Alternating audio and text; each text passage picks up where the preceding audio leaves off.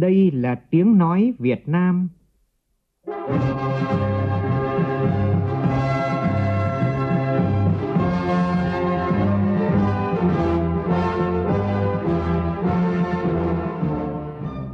là tiếng nói Việt Nam, phát thanh từ Hà Nội, thủ đô nước Cộng hòa xã hội chủ nghĩa Việt Nam.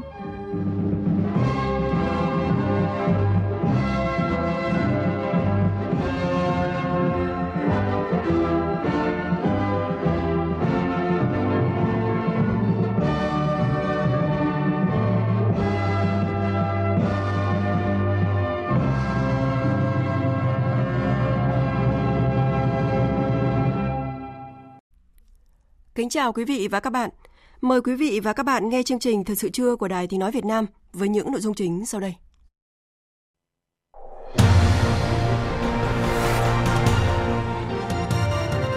Khai mạc phiên họp thứ 36 Ủy ban Thường vụ Quốc hội.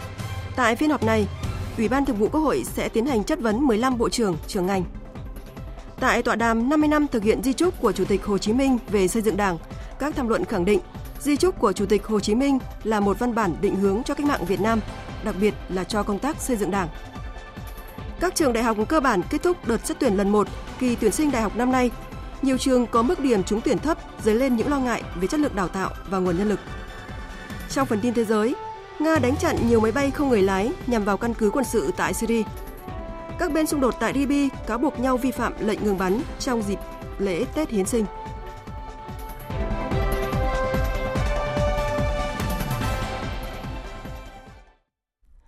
Bây giờ là nội dung chi tiết.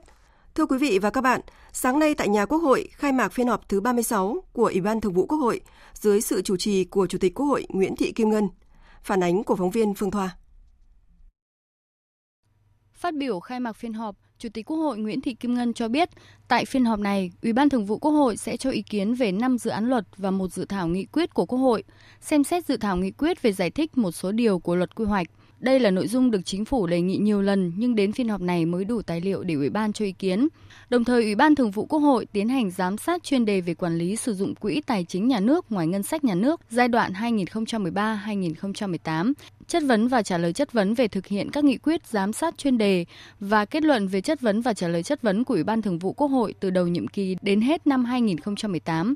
Bên cạnh đó, cho ý kiến về báo cáo kết quả giám sát chuyên đề về phòng cháy chữa cháy giai đoạn 2014-2018 để đoàn giám sát tiếp tục hoàn thiện các báo cáo chỉnh Quốc hội tại kỳ họp thứ 8. Cho ý kiến về việc bổ sung ngân sách nhà nước năm 2019 thuộc vốn ngoài nước cho tỉnh Hà Tĩnh và Quảng Bình. Phiên họp diễn ra trong 5 ngày từ hôm nay đến 16 tháng 8.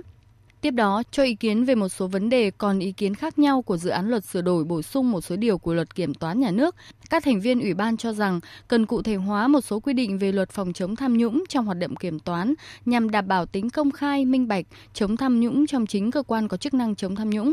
Để tránh trồng chéo giữa các đơn vị thanh tra, kiểm tra, kiểm toán, đề nghị bổ sung quy định phối hợp giữa thanh tra chuyên ngành của các bộ ngành và kiểm toán nhà nước. Bà Lê Thị Nga, chủ nhiệm Ủy ban Tư pháp nêu ý kiến. Mỗi một cơ quan làm một cái việc khác nhau, một cái bệnh viện chẳng hạn, cùng một thời kỳ có hai cái đoàn vừa là đoàn thanh tra vừa là đoàn kiểm toán. Nhưng nếu mà hai đoàn làm hai cái nội dung khác nhau tôi nghĩ rằng là không có vấn đề gì. Rồi đề nghị thế này lấy cái kế hoạch kiểm toán đã được quốc hội thông qua để làm chuẩn. Các cơ quan phải căn cứ vào cái quyết định của quốc hội là năm nay có những cái đoàn kiểm toán như thế này. Còn cụ thể vào cái cơ quan nào thì kiểm toán và thanh tra phối hợp với nhau để tránh ra.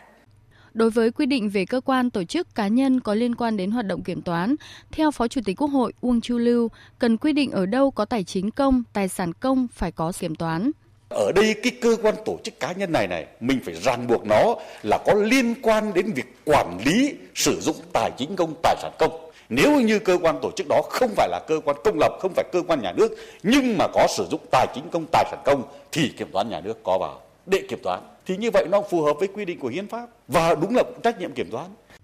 Cũng trong sáng nay, cho ý kiến về việc bổ sung dự toán ngân sách nhà nước thuộc vốn ngoài nước năm 2019 cho hai tỉnh Hà Tĩnh và Quảng Bình, các thành viên ủy ban cho rằng đây là khoản viện trợ không hoàn lại và có địa chỉ cho hai tỉnh có thiệt hại do thiên tai. Do vậy, Ủy ban Thường vụ Quốc hội đồng tình việc trình ra Quốc hội quyết định theo quy định của Luật Ngân sách Nhà nước tại kỳ họp thứ 8. Theo đó, tổng vốn viện trợ không hoàn lại của chính phủ COES cho hai tỉnh Hà Tĩnh và Quảng Bình là 225.000 đô la Mỹ, trong đó phân bổ khoản viện trợ cho Hà Tĩnh là 125.000 đô la Mỹ và tỉnh Quảng Bình là 100.000 đô la Mỹ. Theo chương trình làm việc chiều nay, Ủy ban Thường vụ Quốc hội cho ý kiến về một số vấn đề còn ý kiến khác nhau của dự án luật chứng khoán sửa đổi và dự thảo nghị quyết của Quốc hội về miễn tiền cấp quyền khai thác khoáng sản và khai thác tài nguyên nước.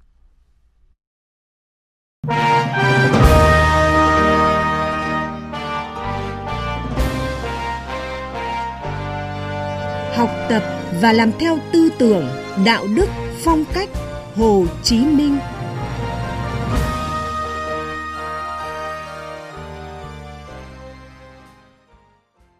Thưa quý vị và các bạn, hướng tới kỷ niệm 50 năm thực hiện di trúc của Chủ tịch Hồ Chí Minh, sáng nay tại Hà Nội, Học viện Chính trị Quốc gia Hồ Chí Minh phối hợp với báo Nhân dân tổ chức tọa đàm khoa học với chủ đề 50 năm thực hiện di trúc của Chủ tịch Hồ Chí Minh về xây dựng Đảng. Phóng viên Nguyễn Hằng đưa tin. Tại tọa đàm, các tham luận nhấn mạnh di trúc của Chủ tịch Hồ Chí Minh là công trình lý luận về xây dựng Đảng và củng cố Đảng cầm quyền, là một văn bản định hướng cho cách mạng Việt Nam, đặc biệt là cho công tác xây dựng Đảng – Giáo sư tiến sĩ Nguyễn Xuân Thắng, Bí thư Trung ương Đảng, Giám đốc Học viện Chính trị Quốc gia Hồ Chí Minh nêu rõ, bản di trúc đã truyền cho thế hệ sau khát vọng cháy bỏng và ý chí quyết tâm thực hiện ước nguyện của Chủ tịch Hồ Chí Minh, phấn đấu để xây dựng một nước Việt Nam hòa bình, thống nhất, độc lập dân chủ và giàu mạnh. Càng ngày chúng ta càng nhận thức sâu sắc hơn về giá trị sâu sắc và tầm quan trọng đặc biệt của bản di trúc đối với công tác xây dựng đảng. Đó là những căn dặn mang tầm nhìn vượt thời gian về yêu cầu phải xây dựng đảng một cách toàn diện, thường xuyên và liên tục. Cả về tư tưởng, tổ chức bộ máy, đạo đức và cán bộ và đạo đức, về trách nhiệm của người nhân dân, về trách nhiệm của đảng trước nhân dân và dân tộc, về ý thức của một đảng cầm quyền phải không ngừng tự đổi mới, tự chỉnh đốn để luôn trong sạch mạnh, để lãnh đạo thành công sự nghiệp cách mạng, nhất là trong cái bối cảnh mới hiện nay. Các nhà khoa học cũng khẳng định những chỉ dẫn của Chủ tịch Hồ Chí Minh trong di trúc trong suốt 50 năm qua, Đảng Cộng sản Việt Nam không ngừng chăm lo tự xây dựng, chỉnh đốn cả về chính trị, tư tưởng, tổ chức và đạo đức. Hiện nay Đảng ta đang tiếp tục đẩy mạnh xây dựng chỉnh đốn Đảng theo nghị quyết Trung ương 4 khóa 11, nghị quyết Hội nghị Trung ương khóa 12 về tăng cường xây dựng chỉnh đốn Đảng, ngăn chặn, đẩy lùi sự suy thoái về tư tưởng chính trị, đạo đức, lối sống, những biểu hiện tự diễn biến, tự chuyển hóa trong nội bộ – Quan điểm về xây dựng chỉnh đốn đảng là nhìn thẳng vào sự thật, nói rõ sự thật, đánh giá đúng sự thật, kết hợp giữa xây và chống. Xây là nhiệm vụ cơ bản, chiến lược lâu dài, chống là nhiệm vụ quan trọng và cấp bách. Thiếu tướng Phó Giáo sư Tiến sĩ Nguyễn Văn Thế, Phó Giám đốc Học viện Chính trị Bộ Quốc phòng nêu ý kiến. Năng lực lãnh đạo và cái sức chiến đấu của không ít tổ chức đảng là còn thấp, thậm chí có nơi là mất sức chiến đấu. Chất lượng và hiệu quả của công tác tư tưởng, lý luận thì chưa cao đổi mới công tác cán bộ thì chưa có đột phá lớn cho nên tình trạng chạy chức chạy quyền chạy tuổi chạy bằng cấp chưa được ngăn chặn đầy đủ. điều đáng lo ngại mà vẫn nổi lên hiện nay cái sự suy thoái về tư tưởng chính trị đạo đức lối sống một bộ phận không nhỏ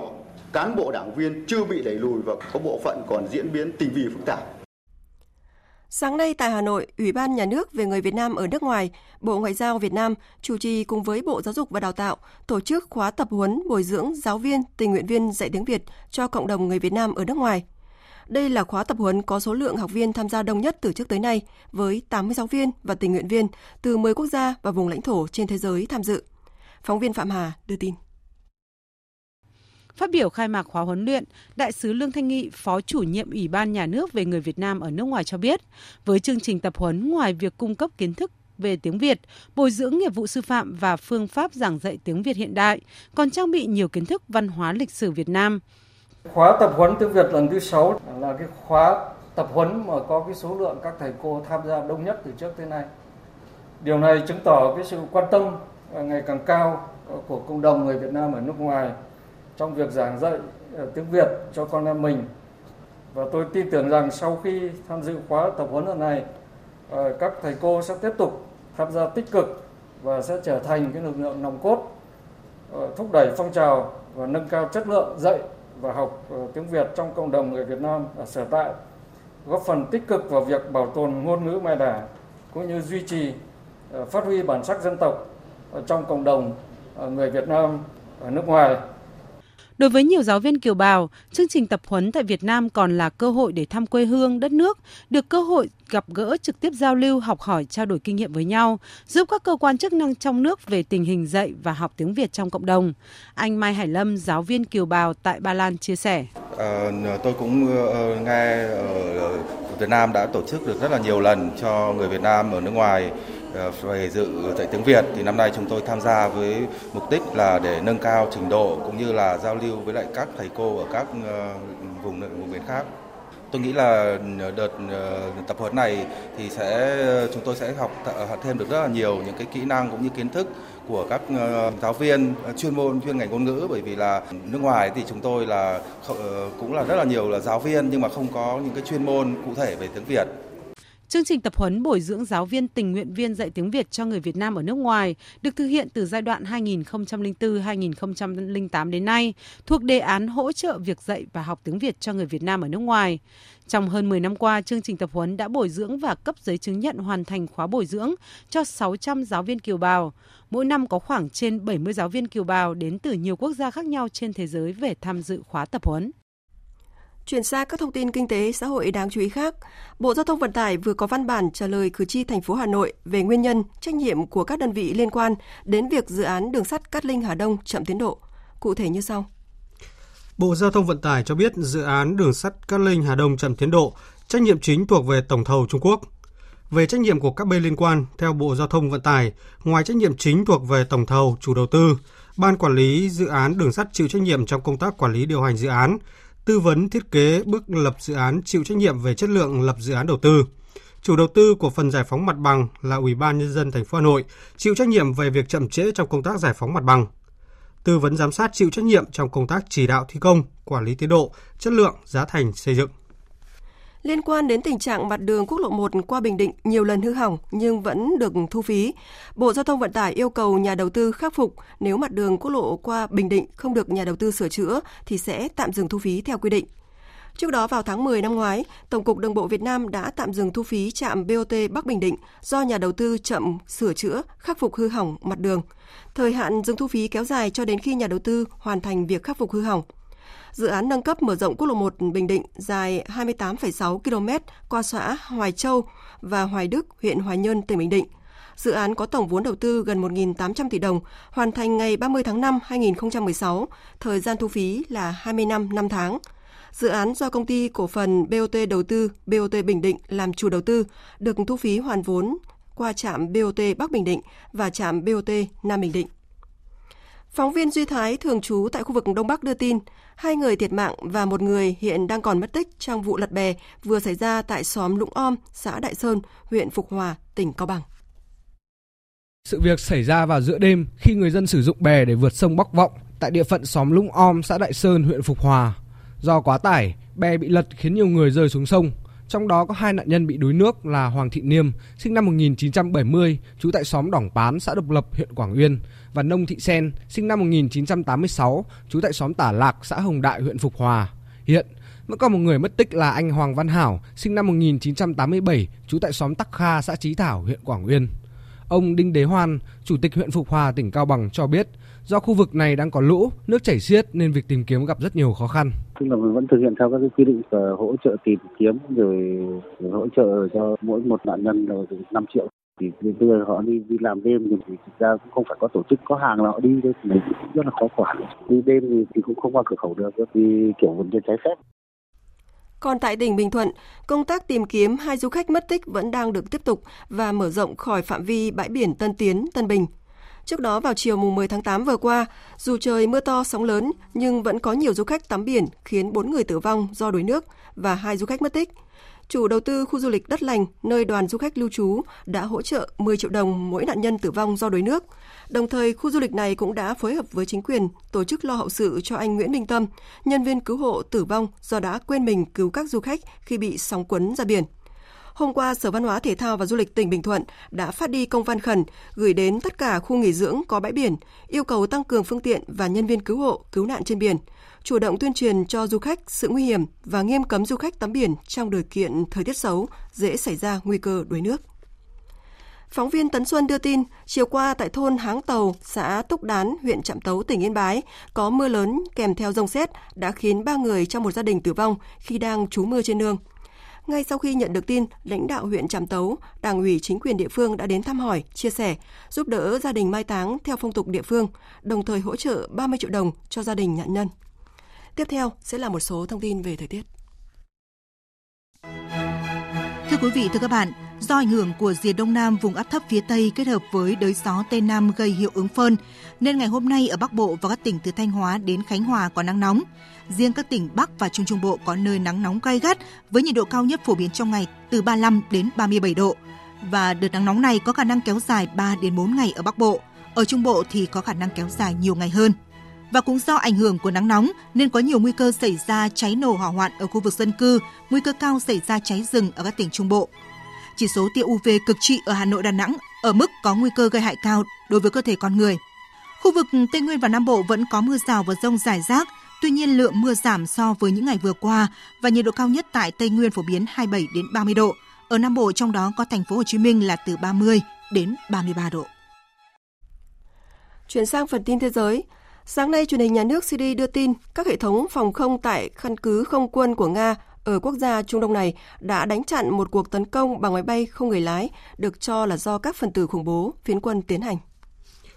Bộ Quốc phòng Nga tuyên bố các lực lượng phòng không tại căn cứ không quân vừa nêu đã phát hiện và tiêu diệt 6 máy bay không người lái tiếp cận cơ sở này. Thông báo nêu rõ vào khoảng 0 giờ 10 phút sáng nay theo giờ Việt Nam, các hệ thống phòng không của căn cứ không quân Nga Maymin đã phát hiện 6 máy bay không người lái đang tiếp cận căn cứ từ phía Tây Bắc. Theo bộ này, toàn bộ 6 máy bay không người lái đã bị tiêu diệt và căn cứ đang hoạt động bình thường. Bộ Quốc phòng Nga cũng cho hay vụ việc không gây ra bất kỳ thương vong hay thiệt hại về vật chất nào. Chính phủ đoàn kết dân tộc Libya cáo buộc lực lượng tự xưng quân đội quốc gia Libya dưới sự chỉ huy của tướng Khalifa Haftar vi phạm thỏa thuận ngừng bắn trong dịp lễ Tết Hiến sinh của người Hồi giáo, tin cho biết. Người phát ngôn chính phủ đoàn kết dân tộc Libya Mustafa Al-Mezi cho biết, sáng qua, ngày đầu tiên của kỳ lễ Tết Hiến sinh, Lực lượng tự xưng quân đội quốc gia Libya đã bắn tên lửa vào khu vực Suk al-Juma ở thủ đô Tripoli khiến ba thường dân bị thương và phóng rocket vào sân bay Mitiga, sân bay duy nhất còn hoạt động duy nhất ở thủ đô Tripoli khiến nhiều chuyến bay bị hoãn. Trong khi đó, lực lượng tự xưng quân đội quốc gia Libya cáo buộc các lực lượng trung thành với chính phủ đoàn kết dân tộc Libya nổ súng tại khu vực Duhu.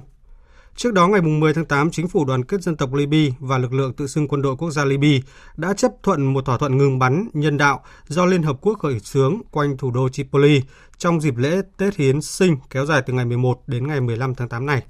Thưa quý vị, thưa các bạn, đã một tuần kể từ khi chính phủ Ấn Độ hủy bỏ điều 370 trong hiến pháp, tước quyền tự trị của vùng Kashmir thuộc Ấn Độ kiểm soát. Căng thẳng giữa Ấn Độ và Pakistan vẫn không hề thuyên giảm.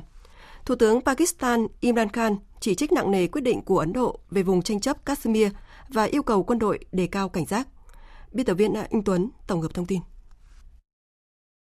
Trong một tuyên bố, Thủ tướng Pakistan Imran Khan thông báo sẽ đệ trình kiến nghị lên án Ấn Độ lên Hội đồng Bảo an với sự ủng hộ của thành viên thường trực Trung Quốc. Ngoại trưởng Pakistan Qureshi cho biết Pakistan sẽ tìm kiếm sự ủng hộ từ hai thành viên không thường trực là Indonesia và Ba Lan để lên án quyết định tước quyền tự trị khu vực Kashmir của phía Ấn Độ. Tôi đang liên hệ với một số ngoại trưởng, trong đó có ngoại trưởng Indonesia. Tuy nhiên, ngoại trưởng Indonesia hiện không ở trong nước mà đang ở Singapore. Tôi sẽ liên hệ với ngoại trưởng Indonesia khi bà ấy về nước. Indonesia là thành viên không thường trực của Hội đồng Bảo an. Tôi cũng sẽ liên hệ với ngoại trưởng Ba Lan vào ngày 12 tháng 8. Ông Qureshi cũng khẳng định Pakistan chưa có kế hoạch dùng vũ lực để giải quyết tình trạng căng thẳng tại Kashmir, nhưng quân đội đã được lệnh từ Thủ tướng Imran Khan sẵn sàng để lui bất cứ hành vi khiêu khích nào. Bên cạnh đó, cơ quan phát triển du lịch Pakistan thông báo tuyến xe buýt hữu nghị nối liền thành phố Lahore của nước này và New Delhi của Ấn Độ từ năm 1999 đã ngừng hoạt động. Như vậy, tuyến giao thông cuối cùng giữa hai nước đã bị cắt đứt sau khi tường sắt vàng không bị phong tỏa. Chuyển sang các thông tin quốc tế đáng chú ý khác, chính phủ Australia hôm nay thông báo sẽ đầu tư thêm 500 triệu đô la Australia cho lực lượng đặc biệt nhằm nâng cấp trang thiết bị hiện đại để hỗ trợ lực lượng này xử lý hiệu quả hơn trước các mối đe dọa. Phóng viên Việt Nga thường trú tại Australia đưa tin. Bộ trưởng Quốc phòng Australia Linda Reynolds cho biết, khoản tiền này sẽ được dùng để đầu tư cho giai đoạn 1 nhằm tăng cường kết nối của lực lượng này với lực lượng tình báo, khoa học và công nghệ, đồng thời cũng để hỗ trợ lực lượng đánh giá tốt hơn các mối đe dọa và cơ hội trong tương lai. Sau khi được cấp các trang thiết bị mới từ dự án này, lực lượng đặc biệt của Australia sẽ có năng lực hoạt động tương đương với đội đặc nhiệm siêu của Hải quân Mỹ và lực lượng Delta của Mỹ. Đội quân có thể triển khai trong vòng 24 giờ để thực hiện các nhiệm vụ nhạy cảm quan trọng của chính phủ. Khoản đầu tư này nằm trong kế hoạch đầu tư quốc phòng lớn nhất của Australia trong giai đoạn hòa bình, có trị giá lên đến 200 tỷ đô la Australia trong vòng 20 năm. Dự kiến trong năm tài chính 2020-2021, Australia sẽ dành khoảng 2% GDP của nước này để đầu tư cho quốc phòng. Sáng nay, Ngân hàng Nhân dân Trung Quốc thiết lập tỷ giá tham chiếu đồng nội tệ ở mức 7,02 nhân dân tệ đổi 1 đô la Mỹ. Đây là phiên thứ ba liên tiếp tỷ giá này vượt mốc 7 nhân dân tệ đổi 1 đô la Mỹ. Tin chi tiết như sau. Mức giá tham chiếu này cao hơn dự báo của các nhà phân tích là 7,0311 nhân dân tệ đổi 1 đô la Mỹ. Trên thị trường quốc tế, giá đồng nhân dân tệ sáng nay là 7,1038 nhân dân tệ đổi 1 đô la Mỹ. Mức giá tham chiếu này được Ngân hàng Trung ương Trung Quốc đưa ra trước khi mở cửa mỗi ngày giao dịch thị trường liên ngân hàng. Trên thị trường ngoại hối của Trung Quốc, tỷ giá đồng nhân dân tệ được phép dao động 2% so với giá tham chiếu. Ngân hàng Nhân dân Trung Quốc cho biết các biện pháp đơn phương bảo hộ cũng như đồn đoán về khả năng hàng hóa của Trung Quốc sẽ chịu thêm các mức thuế bổ sung của Mỹ là những yếu tố chính dẫn đến sự giảm giá mạnh của đồng nhân dân tệ. Giới chức Mỹ cho rằng đồng nhân dân tệ suy yếu sẽ mang lại cho các doanh nghiệp xuất khẩu của Trung Quốc lợi thế cạnh tranh về giá không công bằng so với các nhà xuất khẩu nước ngoài, cũng như làm gia tăng thặng dư thương mại của Trung Quốc. Lại xảy ra xả súng tại Tây Chicago, Mỹ. Ít nhất 6 người đã bị thương khi một người đàn ông bắn súng vào đám đông hơn 100 người tham gia một bữa tiệc đường phố ở Tây Chicago. Đài truyền hình CBS đưa tin toàn bộ những người bị bắn đã được đưa tới các bệnh viện lân cận với hy vọng có thể được cứu sống. Cuối tuần trước, một vụ xả súng cũng đã xảy ra tại Chicago khiến 7 người thiệt mạng và 52 người bị thương.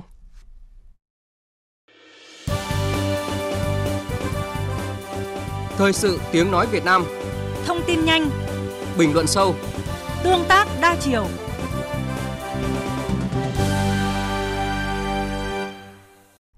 Thưa quý vị, thưa các bạn, kết thúc đợt xét tuyển đại học lần thứ nhất, theo thống kê của Bộ Giáo dục và Đào tạo, có gần 49% đơn vị tuyển sinh có số trúng tuyển từ đủ chỉ tiêu.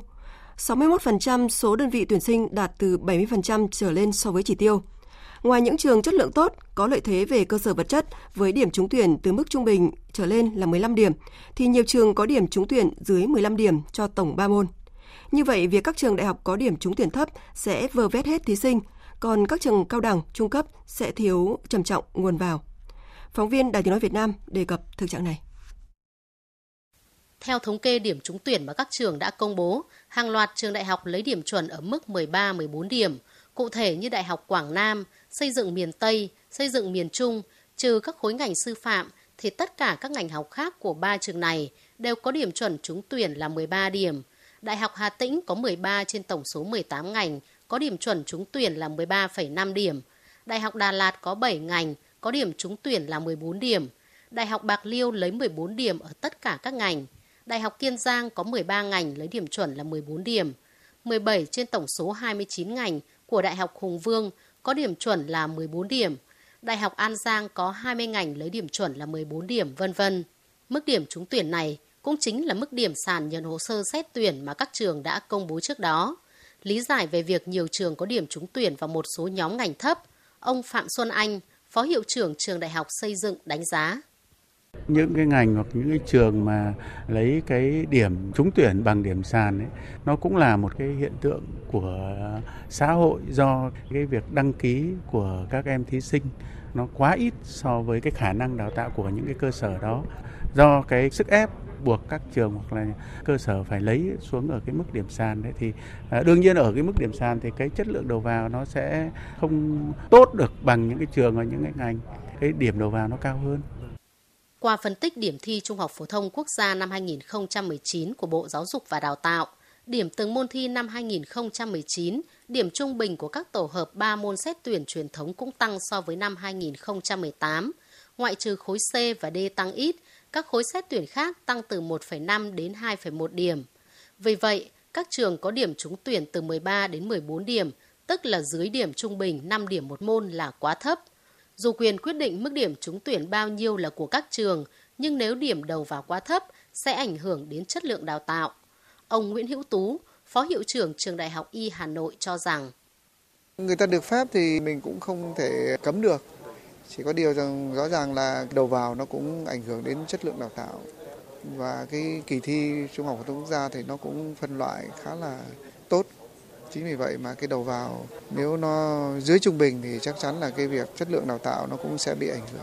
Và nó cũng phần nào đó phản ánh được cái sự phân loại của các trường đại học. Tất nhiên nó cũng không hoàn toàn chính xác, nhưng mà dù sao thì nó cũng là một trong những tiêu chí có thể góp phần cho thấy cái sự phân loại, phân hóa của các trường đại học. Ông Nguyễn Đức Nghĩa, nguyên Phó Giám đốc Đại học Quốc gia Thành phố Hồ Chí Minh cho rằng chất lượng đầu vào là một nhân tố quyết định đến chất lượng sinh viên đầu ra. Nếu học lực ở bậc phổ thông của sinh viên quá thấp thì sẽ gặp khó trong tiếp thu kiến thức ở bậc đại học. Bởi vì hiện nay chỉ tiêu đào tạo của nhiều trường đã vượt hơn cái số ờ, nhu cầu học tập của thanh niên trong độ tuổi. Do vậy thì hiện nay cái nguồn tuyển của các trường cũng có ít nhiều khó khăn. Do vậy thì một số trường cũng đã tìm cách thứ nhất là có nhiều phương thức xét tuyển. Thứ hai là cái điểm xét tuyển cũng thấp đi để có thể có thêm nguồn tuyển thì việc mà các trường ấn định cái mức điểm sàn thấp quá thì không chỉ là ảnh hưởng đến cái chất lượng thí sinh đầu vào khó khăn cho cái quá trình đào tạo mà còn ảnh hưởng đến cái chính sách phân luồng sau trường học phổ thông của chính phủ. Theo quyết định năm 22 của Thủ tướng Chính phủ, đến năm 2020 phải có ít nhất 40% học sinh tốt nghiệp trung học phổ thông tiếp tục học tập ở các cơ sở giáo dục nghề nghiệp trình độ cao đẳng và đến năm 2025 tỷ lệ này phải lên đến 45%. Như vậy, các trường cao đẳng thuộc hệ thống giáo dục nghề nghiệp và tiếp theo là các trường trung cấp sẽ là chịu thiệt nhất của việc xét trúng tuyển ở mức điểm quá thấp của một số trường đại học. Trên thực tế, nhiều năm qua, mặc dù có đưa ra mức điểm trúng tuyển thấp đến bao nhiêu đi nữa, thì những trường đại học này cũng khó lòng tuyển đủ chỉ tiêu. Bởi vấn đề không nằm ở chỗ điểm trúng tuyển là bao nhiêu, mà ở chỗ thí sinh có muốn theo học hay không. Quý vị và các bạn đang nghe chương trình Thời sự trưa của Đài Tiếng Nói Việt Nam. Chương trình tiếp tục với những nội dung đáng chú ý sau.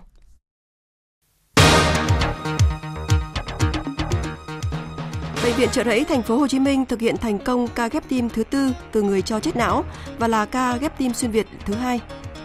Trung Quốc sẽ đưa ra thị trường thịt nhân tạo trong tháng 9 tới.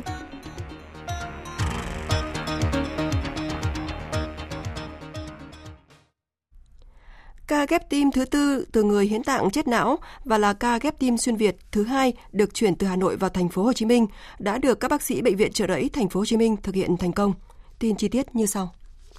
Phó giáo sư tiến sĩ Trần Quyết Tiến, Phó Giám đốc Bệnh viện Trợ Giấy cho biết, chiều 29 tháng 6 vừa qua, sau khi nhận được thông tin từ Trung tâm Điều phối ghép tạng quốc gia có trường hợp hiến tạng chết não, các bác sĩ phẫu thuật viên Bệnh viện Trợ Giấy đã bay ra Hà Nội để phối hợp với Bệnh viện Việt Đức mổ lấy tim và vận chuyển bằng đường hàng không vào thành phố Hồ Chí Minh.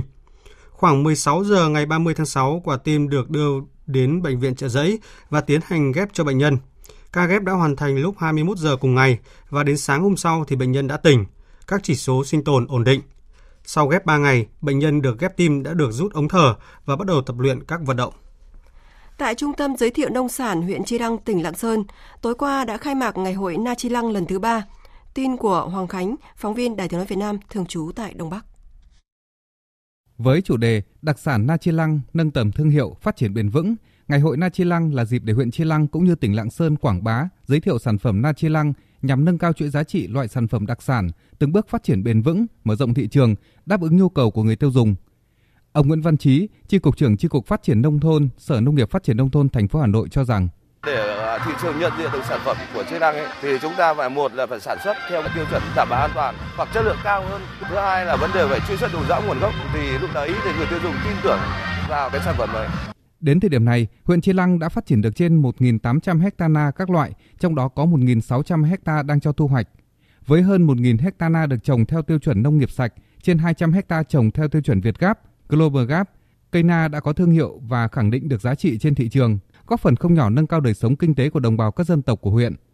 Chị Triệu Thị Thu Hoàn, hội viên Hội nông dân thị trấn Chi Lăng, tỉnh Lạng Sơn cho biết. Đối với thị trấn Chi Lăng thì hiện nay à, có 373 ha là trồng na dai, mỗi năm à, thu được khoảng 75 tỷ đồng. Qua ngày hội hôm nay mong muốn là cái thương hiệu na Chi Lăng sẽ vươn xa hơn với lại à, tất cả các du khách không chỉ là trong nước mà cả ngoài nước. Dịp này, Cục Sở hữu trí tuệ đã trao bằng chứng nhận công nhận nhãn hiệu tập thể cho hai sản phẩm ngựa bạch hữu kiên và rau bò khai của huyện Chi Lăng, tôn vinh các cá nhân, gia đình, doanh nghiệp tiêu biểu xuất sắc trong chăm sóc và tiêu thụ các sản phẩm nông nghiệp của huyện. Thưa quý vị, các loại rác hữu cơ không thể tái sử dụng được thu gom bỏ vào thùng rác công cộng, còn rác có thể tái sử dụng như lon bia, chai nhựa, giấy loại được bà con phân loại bỏ riêng. Với cách làm này, với cách làm này, nhiều khu dân cư ở quận Hải Châu, thành phố Đà Nẵng đã tích lũy hàng trăm triệu đồng mỗi năm để gây quỹ an sinh, từ tiền bán rác để hỗ trợ gia đình nghèo, góp phần giảm lượng rác đang quá tải ở thành phố Đà Nẵng. Phóng viên Đình Thiệu tại miền Trung giới thiệu cách làm rất ý nghĩa này. Từ nhiều năm nay, trong nhà của gia đình ông Nguyễn Văn Thông ở khu dân cư Bình Phước 1, phường Thuần Phước, quận Hải Châu, thành phố Đà Nẵng luôn có hai thùng đựng rác. Một thùng dùng để đựng các loài rác hữu cơ, phế phẩm thức ăn. Thùng còn lại dùng để đựng các loại rác tái sử dụng, chai lọ nhựa, lon bia, giấy loại vân vân. Hàng ngày, ông Thông bỏ rác phế phẩm vào thùng rác công cộng. Còn chai lọ nhựa, vỏ lon bia, giấy loại nộp cho tổ dân phố. Ông Nguyễn Văn Thông cho biết, ngoài góp phần bảo vệ môi trường, mỗi năm tổ dân phố của ông thu được hàng chục triệu đồng từ tiền bán rác dành hỗ trợ người nghèo, thăm gia đình đau ốm, tặng học bổng cho học sinh nghèo hiếu học. Hiện nay bãi rác Kênh Sơn là đầy rồi, không có chỗ trốn lấp nữa. Nếu ta cứ dồn nữ vào đó thì hàng nghìn tấn rác thải sẽ là đưa đi đâu mà cho hết. Nên nếu ta phân loại được đấy thì bớt cái gánh nặng cho thành phố. Ngoài cái giữ gìn vạch trẻ đã rồi thì phân lại thu gom rác thải để bán lấy tiền đó hỗ trợ cả cái hộ gia đình khó khăn thăm ốm thăm đau thì đó là những cái cái mà hiệu quả rất lớn mà từ cái việc nhỏ mà không nhỏ đấy Phong trào phân loại rác tài nguồn gây quỹ an sinh xã hội được triển khai tại nhiều khu dân cư ở phường Thuần Phước, quận Hải Châu từ hơn 10 năm nay. Bà Lê Thị Hà, Phó Chủ tịch Ủy ban nhân phường Thuận Phước, quận Hải Châu cho biết, hiện hơn 80% hộ gia đình ở phường Thuận Phước tham gia tích cực phân loại rác tại nhà. Riêng năm 2018, tổng số tiền thu được từ thu gom bán rác ở các khu dân cư trong phường Thuận Phước hơn 200 triệu đồng hàng tuần là cứ vào thứ bảy hoặc chủ nhật là đi thu gom. Tới từng nhà là các hộ gia đình đã phân loại sẵn rồi. À, về khu cư là bán. Có cái quỹ đó là tổ chức tết trung thu ngày 1 tháng 6 rồi hỗ trợ học bổng cho các em à, học sinh nghèo và khó hoặc là ừ, tặng quà cho các hộ gia đình chính sách gia đình nghèo. Có khi khu dân cư là tổng kết cuối năm rồi có khi là nhiều thì lại à, có quà lại cho các hộ dân của mình. Mô hình thu gom phân loại rác tài nguồn ở phường thuận Phước đã nhanh chóng lan tỏa ra nhiều khu dân cư ở quận Hải Châu, thành phố Đà Nẵng. Ông Trần Văn Tiên, Phó Tổng Giám đốc Công ty Cổ phần Môi trường Đô thị Đà Nẵng cho biết, hiện nay mỗi ngày thành phố Đà Nẵng có khoảng 1.000 tấn rác thải ra môi trường cần thu gom, trong khi đó năng lực thu gom rác không đáp ứng. Hầu hết rác thải ở thành phố Đà Nẵng đều chôn lấp tại bãi rác Khánh Sơn. Hiện bãi rác này đã quá tải, trở thành điểm nóng về ô nhiễm môi trường kéo dài nhiều năm nay, gây bức xúc trong nhân dân Ông Trần Văn Tiên, Phó Tổng Giám đốc Công ty Cổ phần Môi trường Đô thị Đà Nẵng đề nghị thành phố sớm triển khai đề án phân loại rác tại nguồn trên toàn phạm vi thành phố. Hiện nay thì Đà Nẵng có chính sách là phân loại rác tại nguồn và đang làm thí điểm tại hai phường là Thạch Thang và Thuận Phước, quận Hải Châu. Nhưng mà cũng chỉ lựa ra được cái loại để mà tái sử dụng, chứ còn ni lông cũng chưa giải quyết được căn cơ. Tôi nghĩ là cũng nên là khuyến khích người dân nên sử dụng những vật liệu thay thế ni lông sử dụng những loại bao nhanh phân hủy trong công tác tuyên truyền là người dân người ta nhận thức rằng là thảm họa ni lông nó sẽ gây hậu quả rất nghiêm trọng về môi trường. Bộ Chỉ huy Bộ đội Biên phòng tỉnh Nghệ An cho biết, các đơn vị thuộc Bộ đội Biên phòng Nghệ An vừa phá thành công chuyên án lừa bán phụ nữ ra nước ngoài. Tin chi tiết như sau. Sáng qua tại địa bàn bản Bình Sơn 2, xã Tà Cà, huyện Kỳ Sơn, tỉnh Nghệ An, đồn biên phòng cửa khẩu quốc tế Nậm Cắn phối hợp với phòng phòng chống ma túy và tội phạm, đồn biên phòng Keng Du, bộ đội biên phòng tỉnh Nghệ An bắt giữ một đối tượng trong đường dây lừa bán phụ nữ qua biên giới. Theo lời khai ban đầu của đối tượng Thủy, thì từ năm 2015, Thủy đã cùng một số đối tượng khác lừa bán ba phụ nữ ở địa bàn xã Cang Du, huyện Kỳ Sơn qua biên giới trái phép. Sau khi giao dịch thành công, Thủy được trả tiền công là 15 triệu đồng. Hiện đã có một nạn nhân trở về địa phương, hai nạn nhân vẫn đang ở nước ngoài. Bộ Chỉ huy Bộ đội Biên phòng tỉnh Nghệ An đang chỉ đạo các lực lượng chức năng mở rộng điều tra, truy xét các đối tượng liên quan đến vụ án, hoàn chỉnh hồ sơ xử lý theo quy định của pháp luật quy định người vi phạm đặt tiền bảo lãnh cho cảnh sát giao thông để tự giữ và bảo quản phương tiện mà Bộ Công an mới đưa ra trong dự thảo nghị định sửa đổi, bổ sung nghị định 115 đang thu hút sự quan tâm của dư luận. Cùng với những ý kiến đồng thuận, cũng có nhiều ý kiến cho rằng cần bổ sung chi tiết hơn để tránh sự hiểu nhầm, vừa đảm bảo tính gian đe của pháp luật. Vinh Quang, phóng viên thường trú tại thành phố Hồ Chí Minh phản ánh. Nhiều người dân tại thành phố Hồ Chí Minh cho rằng Quy định này rất hợp lý vì tiết kiệm được rất nhiều chi phí về quản lý nhân sự, chi phí trong giữ xe mà người dân phải đóng khi lưu bãi. Cùng với đó cũng sẽ tránh được trường hợp phương tiện hư hại mất mát linh kiện phụ tùng, nhất là những kho bãi ngoài trời như thời gian qua. Tuy nhiên cũng có ý kiến cho rằng việc lập biên bản xử lý vi phạm và thủ tục bảo lãnh cần linh hoạt hơn. Anh Huỳnh Minh Thiện, người dân quận 8 đề xuất. Tôi có đề xuất là sau khi lập biên bản người vi phạm thì để thuận tiện hơn cho người dân chúng tôi thì à, nên tạo điều kiện đóng thật tại chỗ. Sau đó à, người dân chúng tôi có thể à, làm thủ tục xin được đặt tiền bảo lãnh xe để chúng tôi có phương tiện di chuyển. Sau khi hết thời gian hiệu lực chế tài xử lý vi phạm thì đơn vị chức năng à, có thể à, chuyển trả lại cái số tiền bảo lãnh đó qua tài khoản ngân hàng. Như vậy à, thì tôi nghĩ sẽ, sẽ tiết kiệm được thời gian, rất là thuận lợi cho người dân chúng tôi. Trong dự thảo lần này cũng có quy định 4 trường hợp không được đặt tiền bảo lãnh, gồm phương tiện giao thông của vụ vi phạm là vật chứng của vụ án hình sự, phương tiện giao thông được sử dụng để đua xe trái phép, chống người thi hành công vụ, gây rối trật tự công cộng hoặc gây tai nạn giao thông. Giấy đăng ký phương tiện bị làm giả sửa chữa, biển kiểm soát giả, phương tiện bị thay đổi trái phép số khung số máy hoặc bị xóa số khung số máy.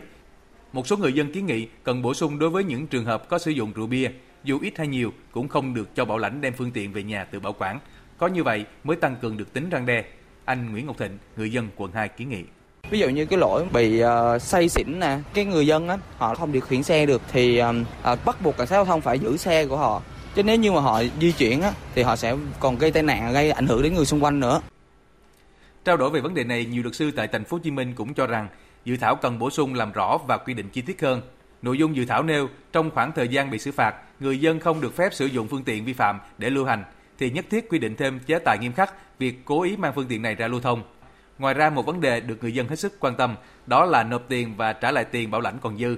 Theo luật sư Lê Trúc Lâm, đoàn luật sư thành phố Hồ Chí Minh, cần có một quy định rất rõ ràng về thời gian và nên áp dụng hình thức công nghệ chuyển khoản để tiết kiệm thời gian công sức đi lại của người dân quy định về chế tài áp dụng đối với những người quản lý cái số tiền này à, nếu họ sử dụng trái mục đích à, hoặc là họ cầm giữ à, quá cái thời gian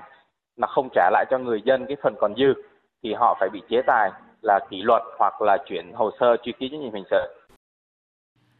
Thưa quý vị và các bạn, tối qua tại nhà hát trèo Việt Nam đã diễn ra buổi tổng duyệt vừa kịch hát Ngàn năm mây trắng, tác giả kịch bản Phó giáo sư tiến sĩ Nguyễn Thế Kỳ, được nhà hát Đài Tiếng nói Việt Nam, nhà hát Cải lương Việt Nam và nhà hát trèo Việt Nam cùng thực hiện. Đây là tác phẩm được dàn dựng để đăng ký tham dự Liên hoan quốc tế sân khấu thử nghiệm lần thứ tư Hà Nội 2019 do Hội nghệ sĩ sân khấu Việt Nam tổ chức, đồng thời cũng là công trình kỷ niệm 74 năm thành lập Đài Tiếng nói Việt Nam và 70 năm thành lập Nhà hát Đài Tiếng nói Việt Nam. Phóng viên Ái Kiều thông tin. Sau thời gian giàn dựng và tập luyện, tối qua vở kịch hát Ngàn năm mây trắng được tổng duyệt trên sân khấu Nhà hát trèo Việt Nam – Ngàn năm mây trắng là kịch bản văn học của Phó giáo sư tiến sĩ Nguyễn Thế Kỷ, truyền thể kịch hát nghệ sĩ Hoàng Song Việt và nghệ sĩ ưu tú Thanh Ngoan với sự dàn dựng của các đạo diễn nghệ sĩ ưu tú Thanh Ngoan và nghệ sĩ ưu tú Triệu Trung Kiên. Tham gia vở diễn có thời lượng 1 giờ 30 phút là hơn 60 nghệ sĩ, nhạc công của Nhà hát Cải Lương Việt Nam, Nhà hát Trèo Việt Nam cùng một số nghệ sĩ, diễn viên và dàn nhạc dân tộc Nhà hát Đài Tiếng Nói Việt Nam. Sự chào hứa với mẹ con em là sẽ thấm trần trở về Ngàn năm mây trắng lấy cảm hứng từ hình ảnh hòn vọng phu tại đất biên ải Lạng Sơn, kể câu chuyện về nàng Tô Thị bồng con đi tìm chồng là Trần Khôi. Dù Trương Lỗ, người anh em kết nghĩa của Trần Khôi khẳng định chàng đã ra đi nơi chiến trận, nhưng Tô Thị luôn tin rằng chồng mình còn sống. Phó giáo sư tiến sĩ Nguyễn Thế Kỷ cho biết, trong số 7 vở kịch nói kịch hát đã dàn dựng và công diễn, đây là tác phẩm thử nghiệm có tính đột phá. Thế còn cái vở này là nó cũng khá là đặc biệt vì là thử nghiệm thì nó phải có cái tính mới mẻ. Cho nên là nghệ sĩ ưu tú thanh ngoan nghệ sĩ ưu tú triệu trung kiên hai đạo diễn ấy thì mình nói, nói bây giờ cố gắng là chuyển nó là cái vở kịch hát. Cho nên là tôi cũng viết ừ, cái lời của này theo cái kiểu kịch thơ. Nhất là những cái phần mà ca của các cái nhân vật ở trong đó thì là chuyển thành lời thơ. Các nghệ sĩ thì cũng đã chuyển nó thành à, hát trèo này cải lương ở miền nam này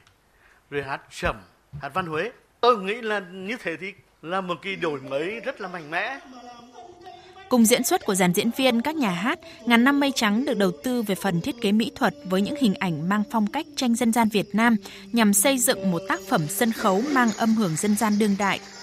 Thông qua cách kể chuyện mới mẻ về nàng Tô Thị, Ngàn năm mây trắng ca ngợi những chiến binh dũng cảm đã không tiếc máu xương bảo vệ Giang Sơn của Tổ quốc và ca ngợi tấm lòng thủy chung nhân ái của người phụ nữ Việt Nam – sau khi tham gia Liên hoan quốc tế sân khấu thử nghiệm lần thứ tư Hà Nội 2019, vở ngắn Năm Mây Trắng sẽ phục vụ công chúng ở Nhà hát Đài Tiếng Nói Việt Nam, Nhà hát lớn Hà Nội, trên các kênh sóng phát thanh và truyền hình của Đài Tiếng Nói Việt Nam, một số đài phát thanh truyền hình và một số địa phương trong cả nước.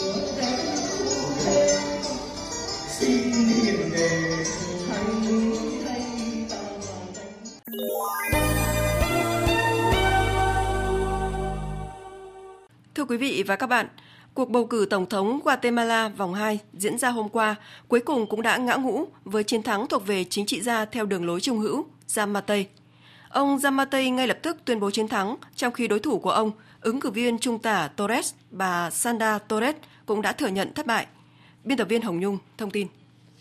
Với 76% số phiếu được kiểm, ông Yamatei, 63 tuổi, giành được 59% số phiếu ủng hộ, trong khi đối thủ của ông, bà Sandra Torres, chỉ nhận được 41% số phiếu. Dù kết quả bỏ phiếu vòng 1 của bà được xem là cao hơn so với ông Yamatei. Ngay sau khi có kết quả kiểm phiếu, ông Yamatei đã tuyên bố giành chiến thắng với cam kết xây dựng lại đất nước Guatemala. Quiero agradecer profundamente đây không phải là phần việc dễ dàng gì nhưng chúng tôi đã đạt được mục tiêu. Tôi vô cùng tự hào khi trở thành Tổng thống Guatemala và tôi cam kết xây dựng lại Guatemala. Trong thời khắc này đây, tôi không biết nói gì hơn ngoài lời cảm ơn và sự cảm ơn sâu sắc tới tất cả các bạn. Trong khi đó, đối thủ của ông, bà Sandra Torres, cũng đã thừa nhận thất bại. Với kết quả trên, ông Zamatei sẽ trở thành tổng thống mới của Guatemala và sẽ nhậm chức vào tháng 1 năm 2020, thay thế tổng thống đương nhiệm Jimmy Morales sắp mãn nhiệm. Trở thành tổng thống mới của Guatemala, ông Zamatei sẽ phải vật lộn với nhiều vấn đề lớn mà xã hội Guatemala đang phải đối mặt, trong đó có tỷ lệ nghèo đói đã tăng 60%, cộng thêm tỷ lệ tội phạm và thất nghiệp lan rộng, đã đẩy hàng nghìn người Guatemala phải rời bỏ đất nước ra nước ngoài. Tham nhũng vẫn được xem là vấn đề lớn đối với Guatemala. Cử tri đặt hy vọng chính phủ mới lần này có thể giải quyết được. Ít nhất 40 người đã thiệt mạng và 260 người khác bị thương sau cuộc xung đột nổ ra ở thành phố Adin, phía nam Yemen hôm thứ Năm vừa qua. Liên Hợp Quốc đã xác nhận thông tin này. Phóng viên Ngọc Thạch, thường trú tại Ai Cập, đưa tin. Trong một tuyên bố được công bố vào Chủ nhật, điều phối viên nhân đạo của Liên Hợp Quốc tại Yemen, Liz Grander cho biết các vụ đụng độ nổ ra vào thứ Năm tuần trước tại các thành phố lớn nhất miền Nam Yemen giữa các lực lượng khiến hàng trăm người thương vong. Liên Hợp Quốc bày tỏ mối quan ngại sâu sắc về số người còn đang bị mắc kẹt trong nhà của họ mà không được tiếp cận với thực phẩm và nước uống, kêu gọi tất cả các bên tham gia cuộc xung đột tuân thủ luật nhân đạo quốc tế và làm mọi cách có thể để bảo vệ tất cả dân thường trên toàn quốc.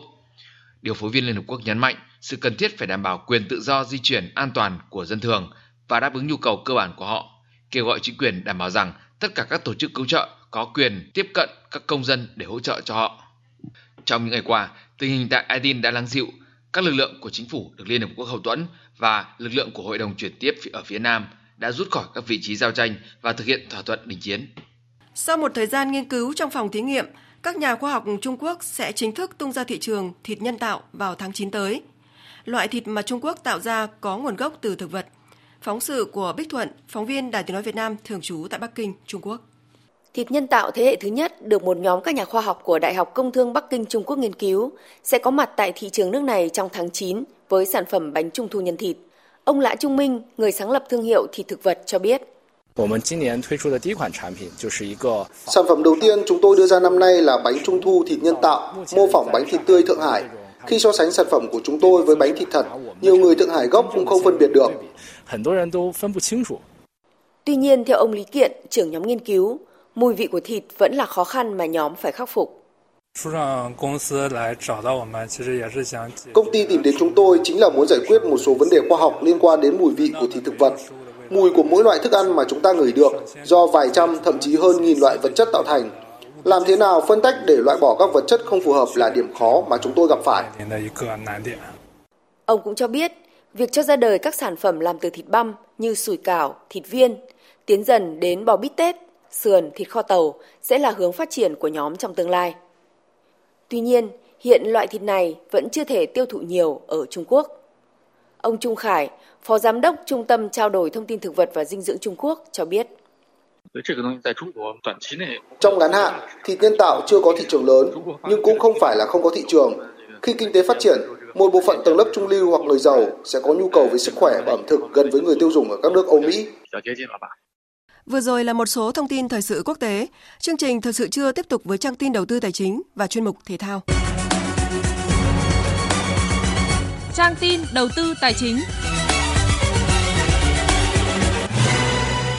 Thưa quý vị và các bạn, phiên giao dịch sáng đầu tuần, giá vàng SJC trong nước giảm 200 đến 400 000 đồng một lượng so với phiên giao dịch trước. Công ty vàng bạc đá quý Bảo Tín Minh Châu sáng nay cũng điều chỉnh giá vàng dòng Thăng Long mua vào ở mức 41 triệu 350 000 đồng một lượng và bán ra ở mức 41 triệu 650 000 đồng một lượng. Trên thị trường ngoại tệ, sáng nay Ngân hàng Nhà nước công bố tỷ giá trung tâm của đồng Việt Nam với đô la Mỹ ở mức 23.100 đồng đổi 1 đô la Mỹ, giảm 2 đồng 1 đô la so với phiên liền trước. Tại diễn đàn tái cơ cấu doanh nghiệp nhà nước do Bộ Tài chính và Ngân hàng BIDV tổ chức mới đây, Tổng công ty đầu tư và kinh doanh vốn nhà nước SCIC kiến nghị trong trường hợp đấu giá theo lô có nhiều nhà đầu tư trả giá cao nhất bằng nhau thì sẽ chào giá cạnh tranh giữa các nhà đầu tư. Nếu tiếp tục trả giá cao nhất bằng nhau sẽ cho bốc thăm để lựa chọn nhà đầu tư thay vì chia đều số cổ phần như quy định hiện nay. Trên thị trường chứng khoán, phiên giao dịch đầu tuần mở cửa với tâm lý khá thận trọng. Những lo ngại về chiến tranh thương mại Mỹ-Trung leo thang, tỷ giá biến động đang khiến dòng tiền chưa sẵn sàng nhập cuộc. Kết thúc phiên giao dịch sáng nay, VN Index đạt 975,78 điểm, HNX Index đạt 102,87 điểm.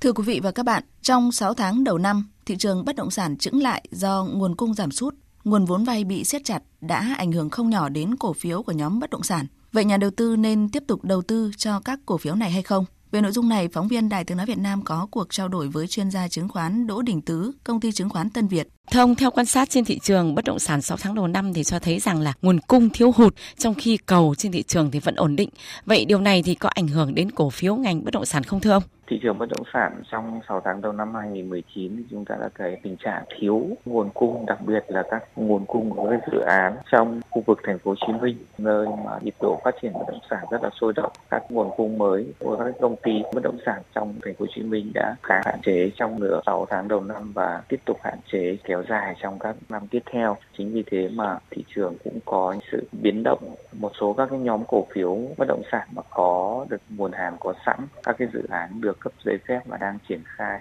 sắp hoàn thành sẽ là những nhóm công ty bất động sản và nhóm cổ phiếu sẽ có nhiều cơ hội còn à, thị trường bất động sản ngoài phía Bắc thì nguồn cung cũng tương đối đa dạng hơn. Cái hiện tượng thiếu cung nó cũng ít xảy ra hơn so với thị trường bất động sản khu vực phía Nam. Vì vậy mà các cổ phiếu của nhóm bất động sản kinh doanh ngoài phía Bắc cũng ít có được cái sự biến động. Tuy nhiên, có nhiều các cái nhóm cổ phiếu mà có cái lượng hàng tồn kho bất động sản từ nhiều năm trước và hiện nay thì các cái nhóm cổ phiếu này cũng đã bán giải tỏa được bớt các cái hàng tồn kho và thu được khoản lợi nhuận tốt hơn do thị trường bất động sản trong giai đoạn vừa qua giao dịch tương đối là mạnh mẽ. Vâng, nếu như ghi nhận sự tăng giảm về giá của nhóm cổ phiếu bất động sản ở một số nơi dẫn tới cái lượng giao dịch giảm thì theo chuyên gia chứng khoán, từ nay đến cuối năm thì nhóm cổ phiếu này sẽ theo xu hướng nào? Hiện tại thì chúng ta thấy là trên cái thị trường bất động sản thì các cái nhóm cổ phiếu và thị trường bất động sản cũng sẽ ảnh hưởng khá lớn bởi các cái thông tin liên quan đến tín dụng và cái thông tin tín dụng và tỷ giá của thị trường. Việc trong giai đoạn vừa qua thì một số các cái chính sách của nhà nước hạn chế cái nguồn cung tín dụng cho thị trường bất động sản cũng là một cái yếu tố mà làm cho nhóm cổ phiếu bất động sản, các doanh nghiệp bất động sản gặp những cái khó khăn trong tương lai và điều đó nó cũng sẽ làm ảnh hưởng đến một số các cái hoạt động kinh doanh và cái lợi nhuận của các cái doanh nghiệp. Nhóm các cổ phiếu bất động sản, theo quan sát của chúng tôi thì sẽ chia ra một số nhóm như là một số nhóm có các cái dự án triển khai và sẵn sàng hàng bán một số nhóm cổ phiếu là phát triển dự án đất nền hoặc là một số nhóm cổ phiếu mà đang sử dụng cái đòn bẩy tài chính nhiều cần cái nguồn tiền để huy động để triển khai các cái dự án mà công ty đang có cái quỹ đất. Vâng thưa ông thực tế việc siết tín dụng bất động sản này có những tác động gì đến doanh nghiệp bất động sản niêm yết trên thị trường chứng khoán trong thời gian qua và trong 6 tháng cuối năm thì nhà đầu tư có nên đầu tư cho lại cổ phiếu này không ạ? Hiện tại thì chúng ta thấy trong triển vọng 6 tháng cuối năm này thì đa phần các cái công ty mà đã có cái nguồn hàng sẵn và chuẩn bị hoàn thành thì sẽ có nhiều các cơ hội phát triển hơn. Cộng với một số các cái công ty mà có cái quỹ đất sạch mà các công ty đã dự trữ thì sẽ giúp cho các cái doanh nghiệp này sẽ đảm bảo cái dư địa phát triển của công ty mình trong các giai đoạn cuối năm và các năm tiếp theo trong số các doanh nghiệp niêm yết trên sàn thì theo quan điểm của tôi thì hiện tại cổ phiếu của Nam Long đang có những cái lợi thế nhất định. Thứ nhất, công ty đang có một cái lượng quỹ đất sạch. Thứ hai là các cái dự án của Nam Long đang triển khai một cách khá là bài bản với tỷ lệ về đòn bẩy tài chính thấp. Chính vì thế mà sẽ ít chịu cái ảnh hưởng tác động của các chính sách tín dụng và điều đó nó cũng sẽ làm cho nguồn cung của Nam Long sẽ dồi dào trong các cái tháng cuối năm và một số các cái năm tiếp theo và có thể là sẽ mang lại cái lợi nhuận vượt trội hơn so với nhóm các doanh nghiệp hiện tại trên thị trường thành phố Hồ Chí Minh. Vâng, xin cảm ơn ông.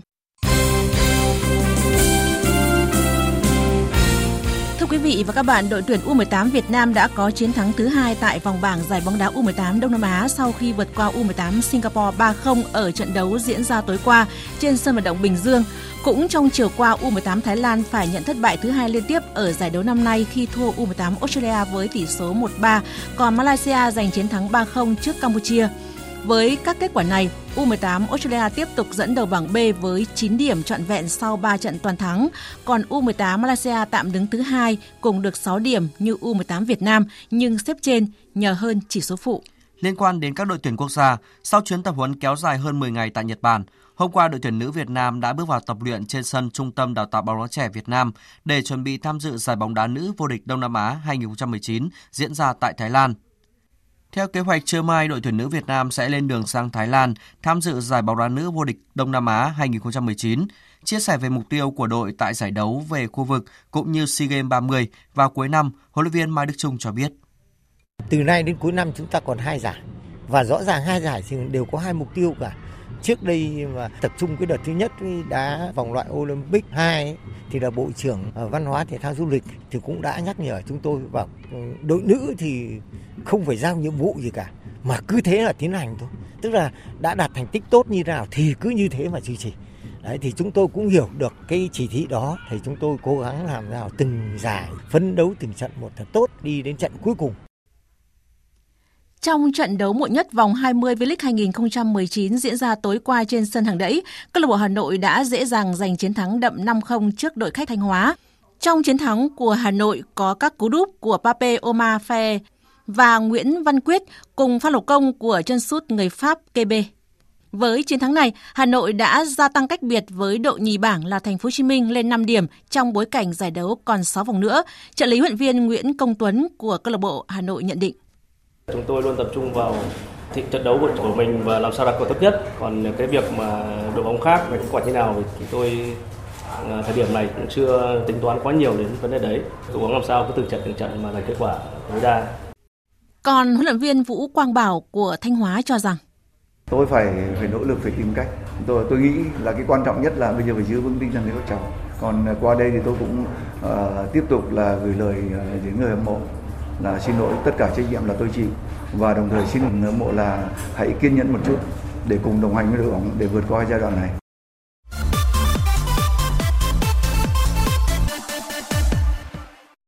Thưa quý vị và các bạn, đêm qua tiếp tục diễn ra các trận đấu còn lại của vòng 1 giải bóng đá ngoại hạng Anh Premier League. Ở trận đấu đáng chú ý diễn ra trên sân Old Trafford, Manchester United có kết quả ngọt ngào, còn Chelsea rời sân đầy tủi hổ. Trong chiến thắng của MU có cú đúp của Marco Rashford cùng các pha lập công của Anthony Martial và Daniel James. Dù thắng đậm nhưng chia sẻ với truyền thông sau trận đấu, huấn luyện viên Solskjaer vẫn cho rằng MU đã có phần may mắn.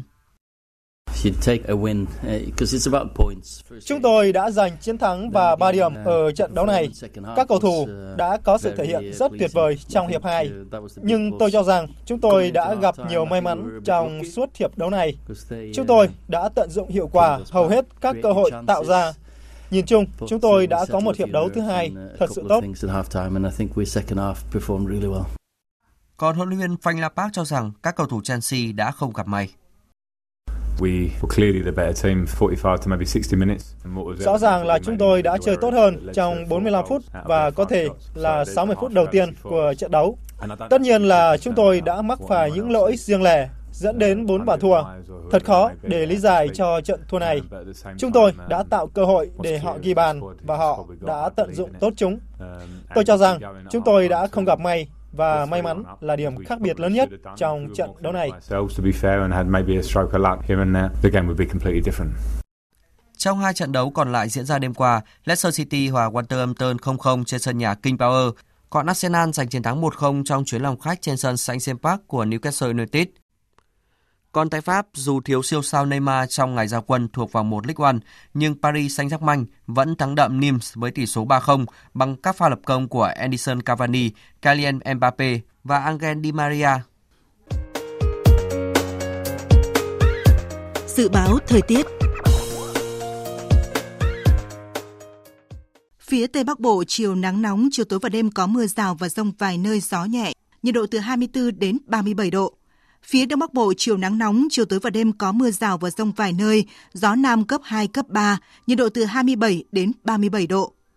Các tỉnh từ Thanh Hóa đến Thừa Thiên Huế ngày nắng nóng, có nơi nắng nóng gai gắt, chiều tối và đêm có mưa rào và rông vài nơi, gió Tây Nam cấp 2, cấp 3, nhiệt độ từ 27 đến 37 độ. Các tỉnh ven biển từ Đà Nẵng đến Bình Thuận ngày nắng nóng, phía Bắc có nơi nắng nóng gai gắt, chiều tối và tối có mưa rào và rông vài nơi, gió Tây Nam cấp 2, cấp 3, nhiệt độ từ 26 đến 37 độ, riêng Ninh Thuận, Bình Thuận từ 30 đến 33 độ. Tây Nguyên có mưa rào và rông vài nơi, riêng chiều tối có mưa rào và rông rải rác, gió Tây Nam cấp 2, cấp 3, nhiệt độ từ 21 đến 31 độ. Nam Bộ chiều nắng nóng, chiều tối và đêm có mưa rào và rông vài nơi, gió nhẹ, nhiệt độ từ 25 đến 33 độ. Khu vực Hà Nội chiều nắng nóng, chiều tối và đêm có mưa rào và rông vài nơi, gió nhẹ, nhiệt độ từ 27 đến 37 độ. Dự báo thời tiết biển, vịnh Bắc Bộ có mưa rào và rông vài nơi, tầm nhìn xa trên 10 km, gió Tây Nam cấp 4, cấp 5. Vùng biển từ Quảng Trị đến Quảng Ngãi, Bình Định đến Ninh Thuận, Bình Thuận đến Cà Mau có mưa rào và rông vài nơi, tầm nhìn xa trên 10 km, gió Tây Nam cấp 4, cấp 5. Vùng biển từ Cà Mau đến Kiên Giang bao gồm cả Phú Quốc có mưa rào và rông rải rác, tầm nhìn xa trên 10 km, giảm xuống từ 4 đến 10 km trong mưa, gió Tây Nam cấp 3, cấp 4. Trong cơn rông có khả năng xảy ra lốc xoáy và gió giật mạnh. Khu vực Bắc Biển Đông, giữa và Nam Biển Đông có mưa rào và rông vài nơi, tầm nhìn xa trên 10 km, gió Tây Nam cấp 4, cấp 5. Khu vực quần đảo Hoàng Sa thuộc thành phố Đà Nẵng có mưa rào và rông vài nơi, tầm nhìn xa trên 10 km, gió Tây Nam cấp 4, cấp 5.